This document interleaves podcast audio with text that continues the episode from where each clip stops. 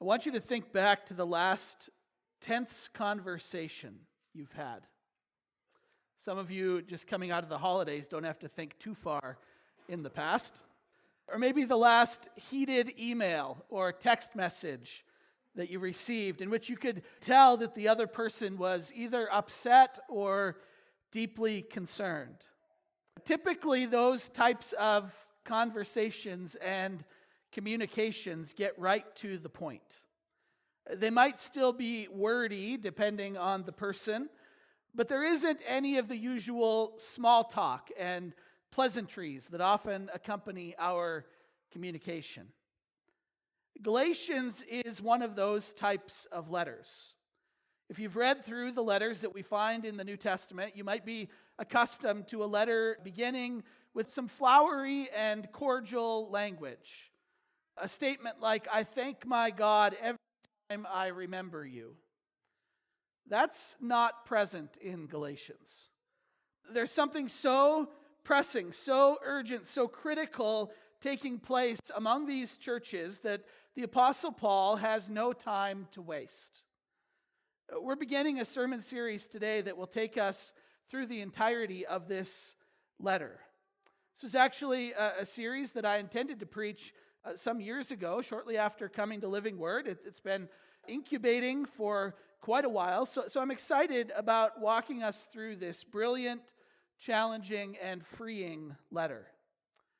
As you can probably assume, this letter was meant to be read and received sort of in one helping.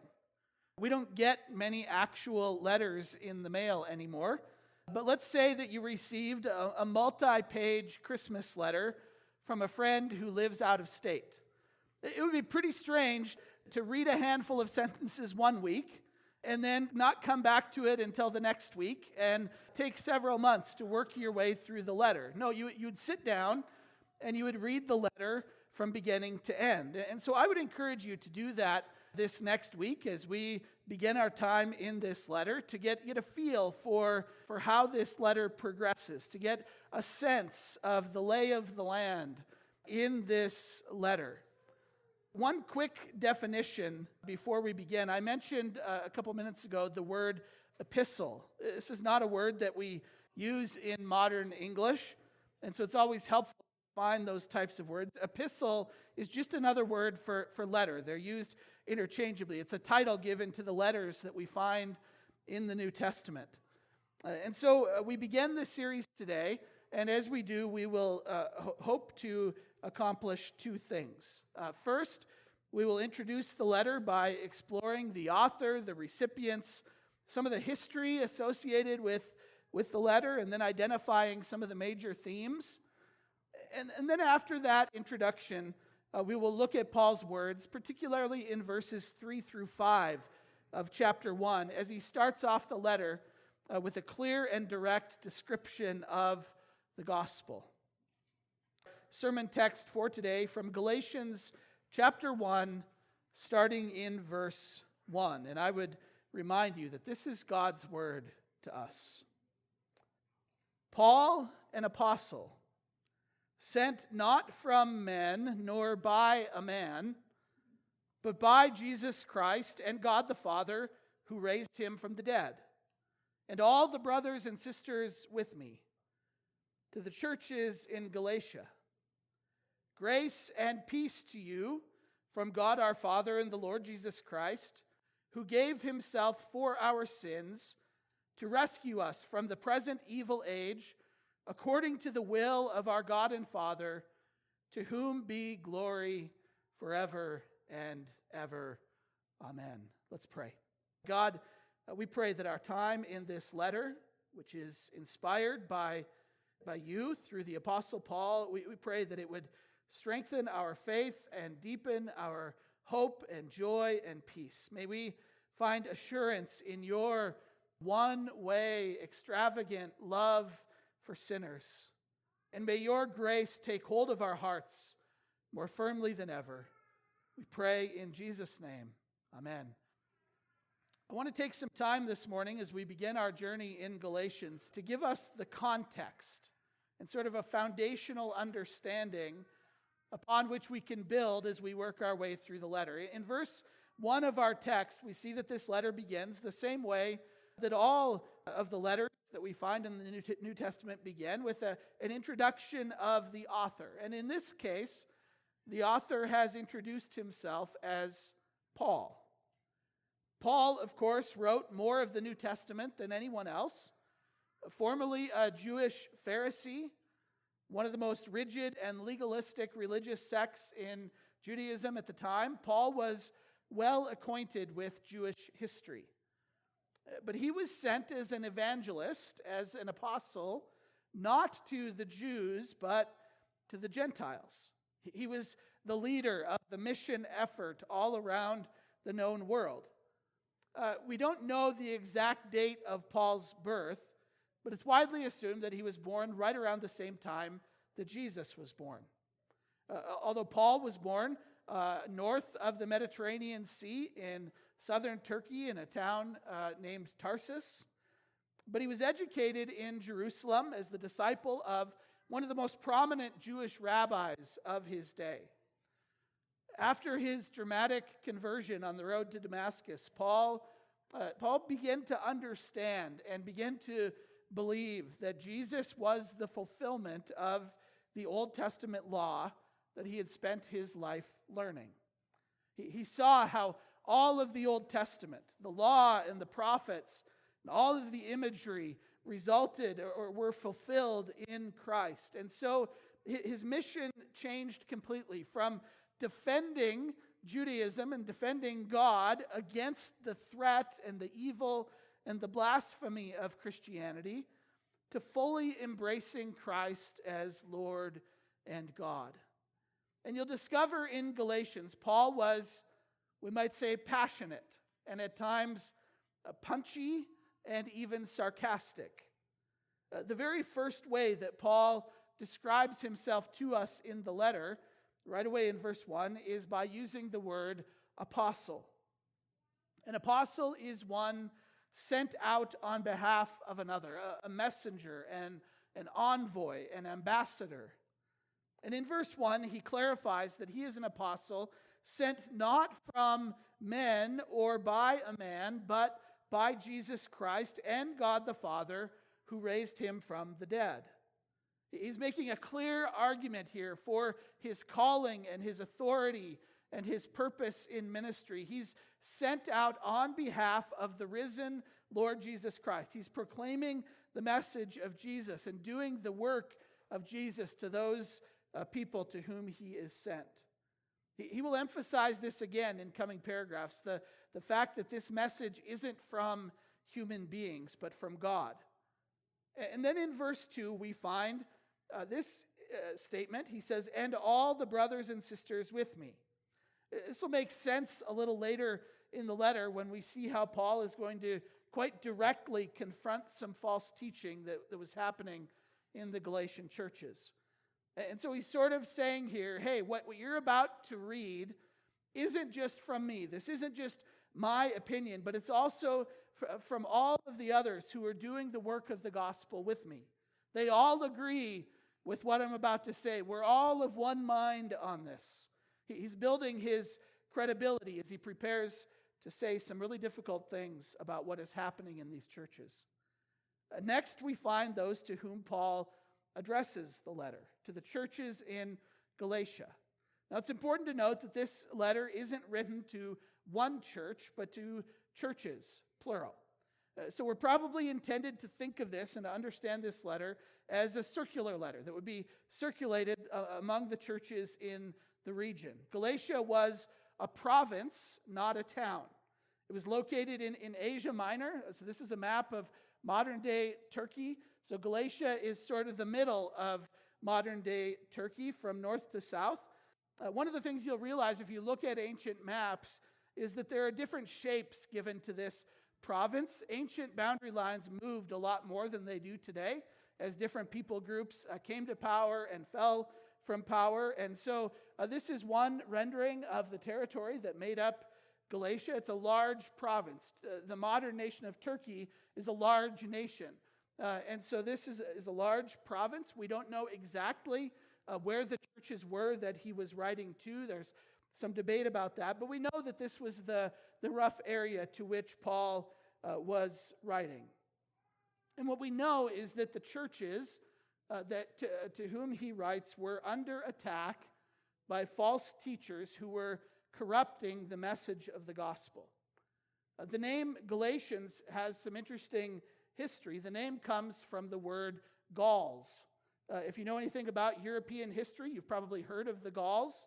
It's a name that, that is used uh, interchangeably. Many people don't realize, but it's used interchangeably with Celts. Uh, more of us might be familiar with the Celts. It's the same people group emerging from the, the, the area surrounding the Danube River in Central Europe. Uh, th- these people then migrated in all directions. As they uh, really succeeded as a society, they migrated in all directions, including to, to France, to uh, Great Britain, Germany, Switzerland, and uh, Turkey, or Asia Minor, as it was known at that time. Uh, those who settled in France, were, uh, in, in, particularly in France, were often known as the Gauls. those in Britain, uh, more often known as the Celts, and those in Asia Minor or Turkey as the Galatians. Uh, so if you've taken one of those uh, 23andMe DNA tests and have any Gaul or Celtic uh, heritage in you, you uh, have historical connections to these people to whom Paul writes this letter.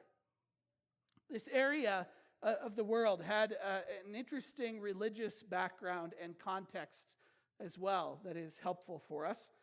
As many of you know, by the time of Jesus, there had been a dispersion that was already taking place among the Jewish people throughout the known world. They were being driven out of uh, modern day Palestine, the Middle East, and, uh, and, and, sent around the known world. Uh, and as Roman pressure increased in Palestine, uh, more and more Jews were finding new homes uh, throughout, uh, especially modern day Europe. For example, we know that there were Jews present in, uh, Jew, actually, Jews from Rome present in Jerusalem at the time of Pentecost. That's recorded for us, that there were Jews who had moved to Rome who were back on pilgrimage uh, to Jerusalem to celebrate Pentecost when the Holy Spirit descended upon his church. Uh, and, and, and this is certainly true for Galatia as well. There is a Jewish presence in this area. We'll discuss that more when we talk about the theological crisis that's taking place. Uh, but there was also the presence of uh, what we might call Greco Roman religious culture. Uh, you might think of this as a, a soup um, made up of three parts. One part uh, Greek and Roman philosophy. Some of you uh, in, in high school had to learn about the Greek and Roman philosophers. Uh, so there's sort of one part Greek and Roman philosophy, one part worship of Greek and Roman gods, and then one part worship of the emperor, whoever the emperor was at the time. And that was sort of the soup that people, the religious soup that people were raised in. Uh, there were diverse thoughts, it was a diverse area religiously from temple sacrifices made to Greek gods uh, to the sort of agnostic or atheistic beliefs that were common among the philosophers of the age. So there was a Jewish presence, uh, but we get the sense as we work through the letter that, that primarily Paul is writing to uh, Gentile believers that made up the majority of these churches.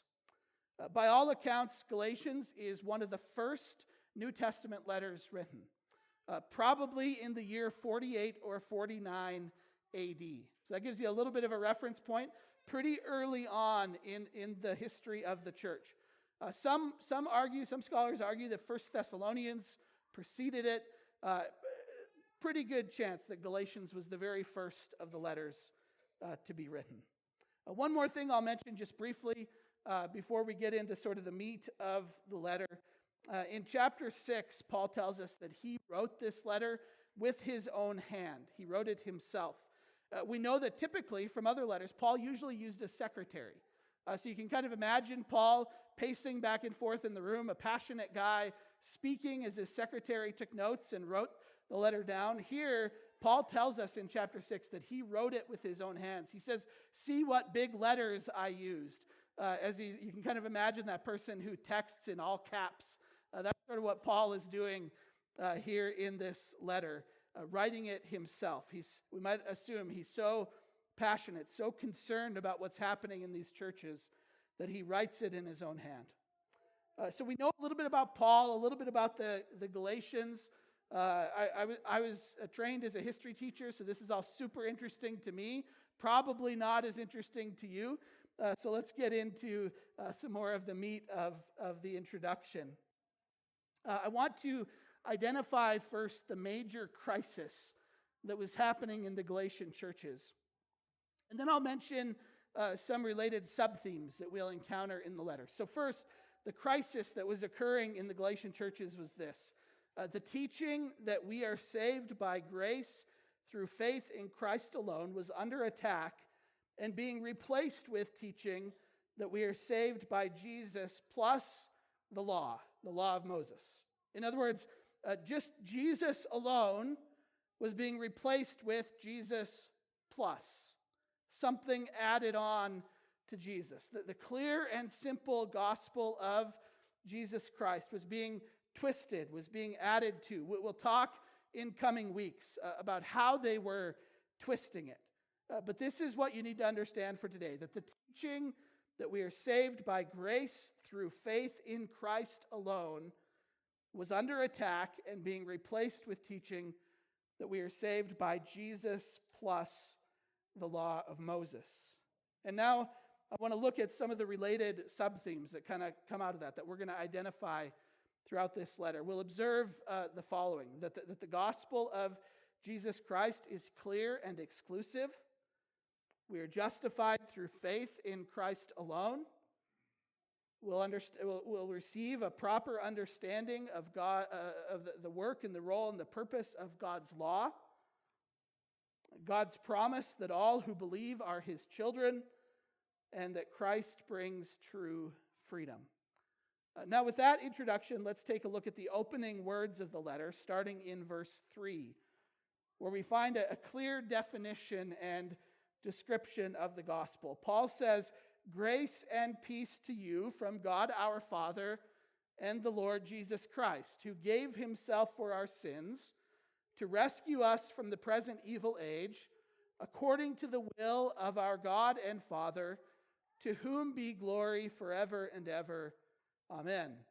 Uh, Paul greets the Galatian Christians with sort of that typical apostolic greeting grace and peace to you from God our Father and the Lord Jesus Christ. We see that in, in many of Paul's letters.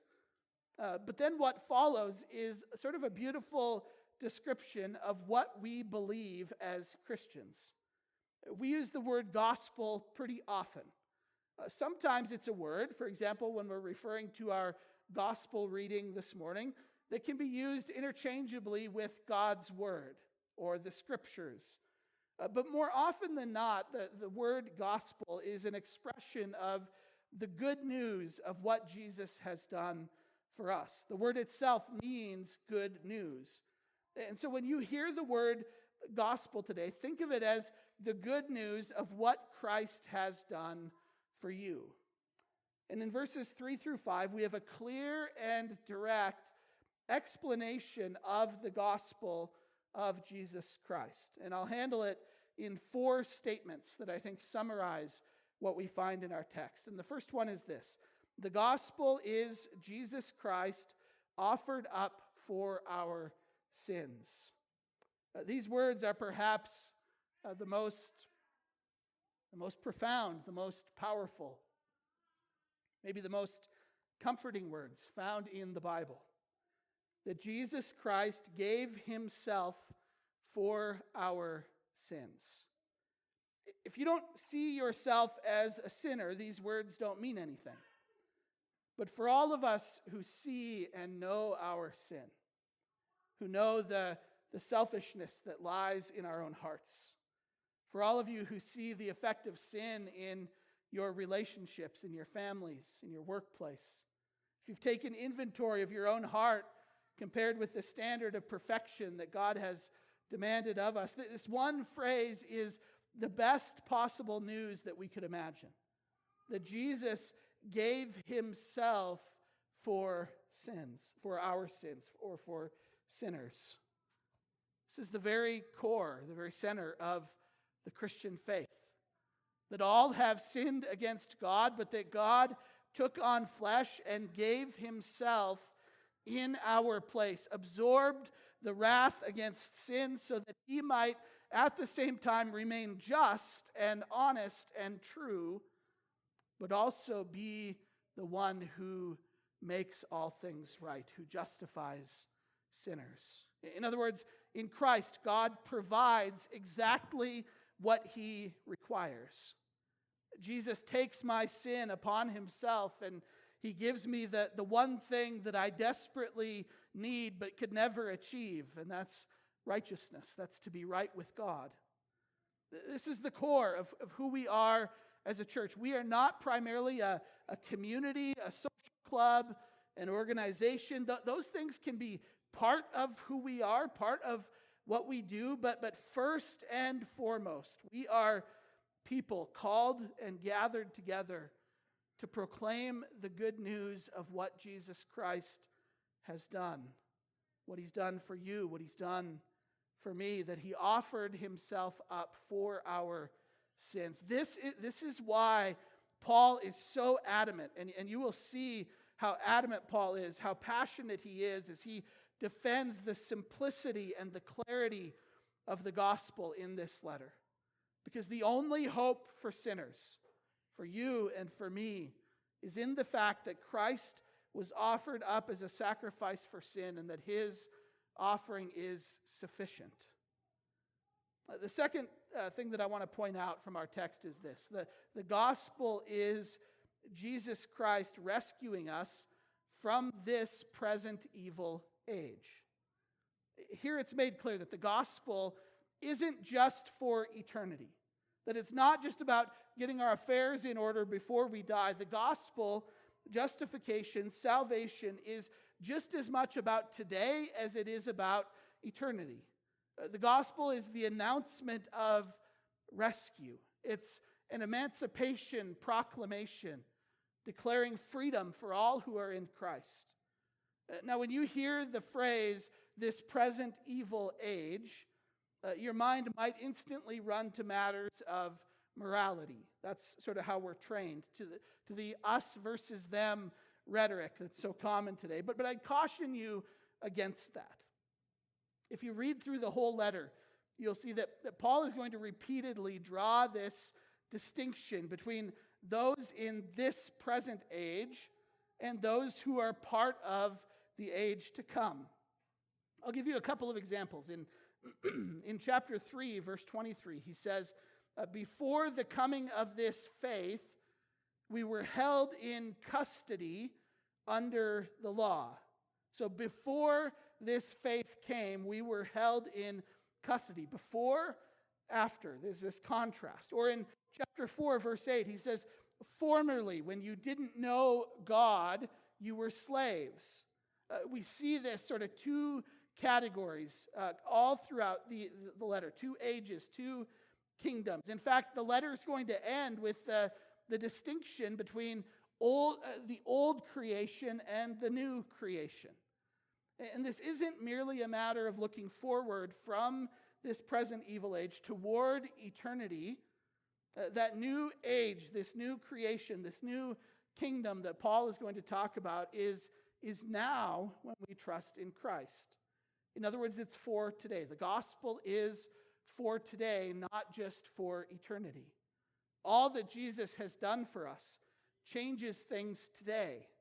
We are rescued, delivered, set free today. It's not fully realized. We don't experience the fullness of it yet, but it is reality.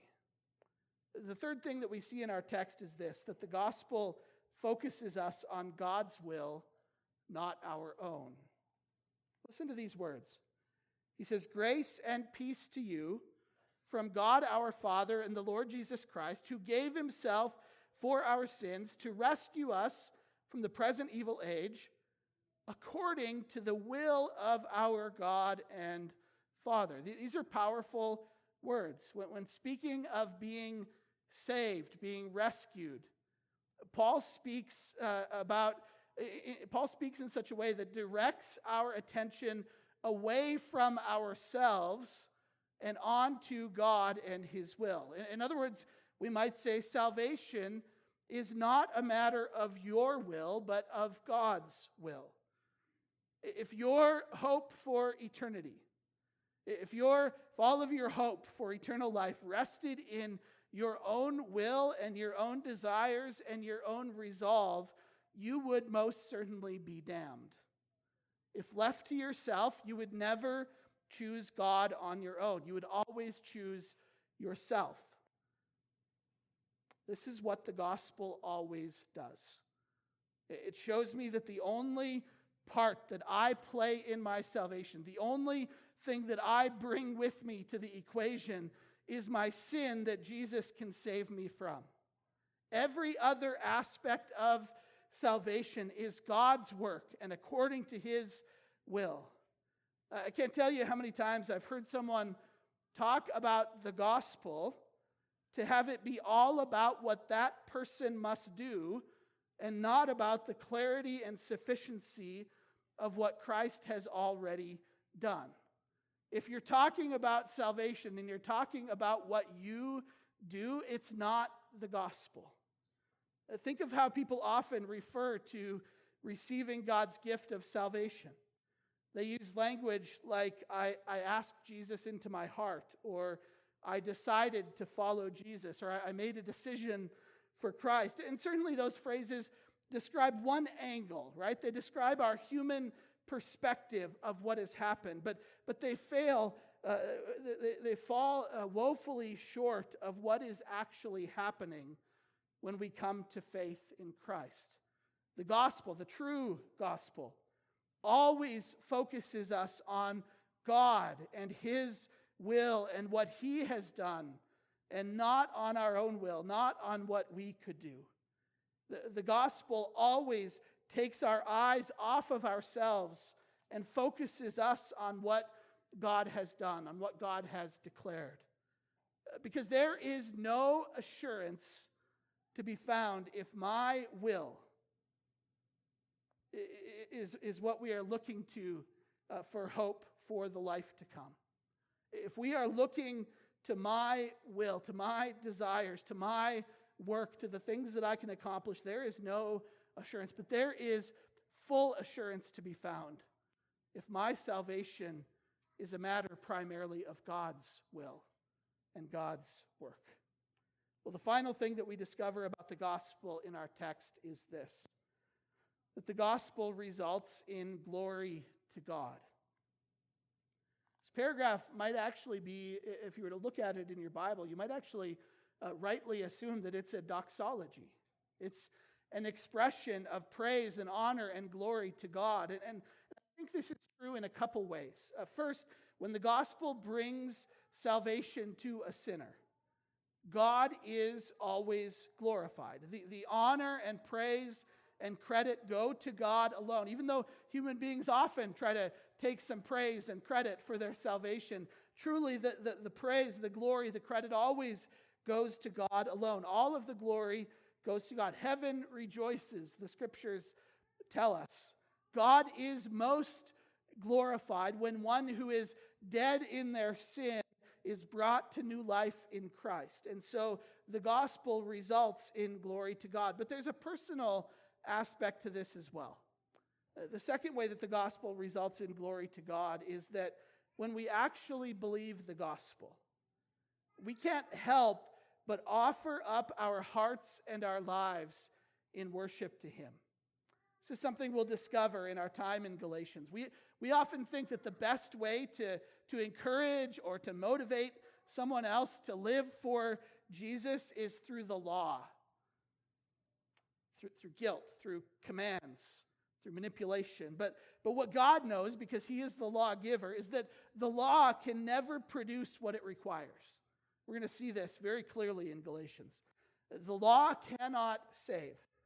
The law cannot lead us or force us to glorify God. It cannot set our hearts free. Only the gospel brings freedom. Only the good news sets us free to glorify God. The, the, the gospel is the focal point of this letter. The gospel is Jesus Christ offered up for our sins. The gospel is Jesus Christ rescuing us from the present evil age. It, it, the gospel focuses us on God's will and not our own, and the gospel results in glory to God. The, the message of Galatians, I think you will discover, is one of great gospel freedom. It's the message that Jesus has done everything, that you can't add a thing to what Jesus has accomplished. And if you try to add something, it ceases to be good news. It's no longer the gospel. I think you'll discover in our time in this letter that it is the source of great peace, hope, and assurance in the life of the sinner. In his uh, commentary on Galatians, and I'm going to close with this today, uh, Martin Luther wrote that he, uh, he encouraged his parishioners to memorize the words of our text for today. Uh, those great gospel words, so that they would be able to answer the devil, the accuser, the, the enemy, when he overwhelms them with their guilt and their sin and, and calls them sinners. And he, and he said, he said this. He said, Speak to the devil like this. Because you say, I am a sinner, therefore I will be righteous and saved. No, says the devil, you will be damned. No, I say, for I fly unto Christ, who has given himself for my sins. Therefore, Satan, you shall not prevail against me in setting forth the greatness of my sins, and so bring me into heaviness, distrust, despair. Rather, in saying I am a sinner, you give me armor and weapon against yourself, that with your own sword I may cut your throat and tread you under my feet, for Christ died for sinners. You put in my mind God's fatherly love toward me, a wretched and damned sinner. And as often as you object that I am a sinner, you cause me to remember the benefit of Christ my Redeemer, upon whose shoulders and not upon mine lie all my sins. When you say I am a sinner, you don't terrify me. You comfort me above all measure. Why? Because Christ died for sinners. Because Jesus came not for the healthy, but for the sick. If you are in Christ today, you can live with that degree of confidence. Because Jesus gave himself for your sins. We don't, we don't crumple under the weight of our sin. We repent we allow those gospel words to remind us that Christ Himself bore that very sin upon His shoulders, upon the cross. We can, we can look the accuser in the eye and tell him to go back to the place where he belongs, because whenever I am reminded of my sin, which is often, I'm also reminded of the one who gave himself for my sin, who took my shame, and who is pleased to rescue me and call me his very own. And to him be glory forever and ever. Let's pray. God, we thank you for this good news.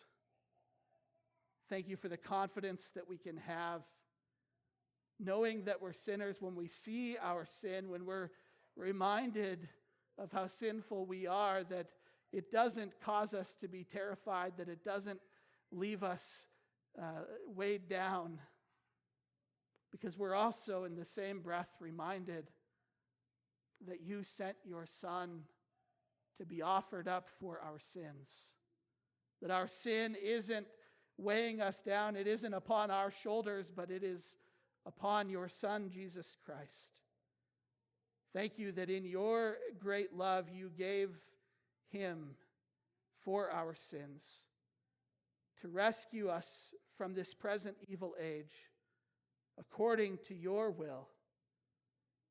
and may you be glorified now and forever. Amen.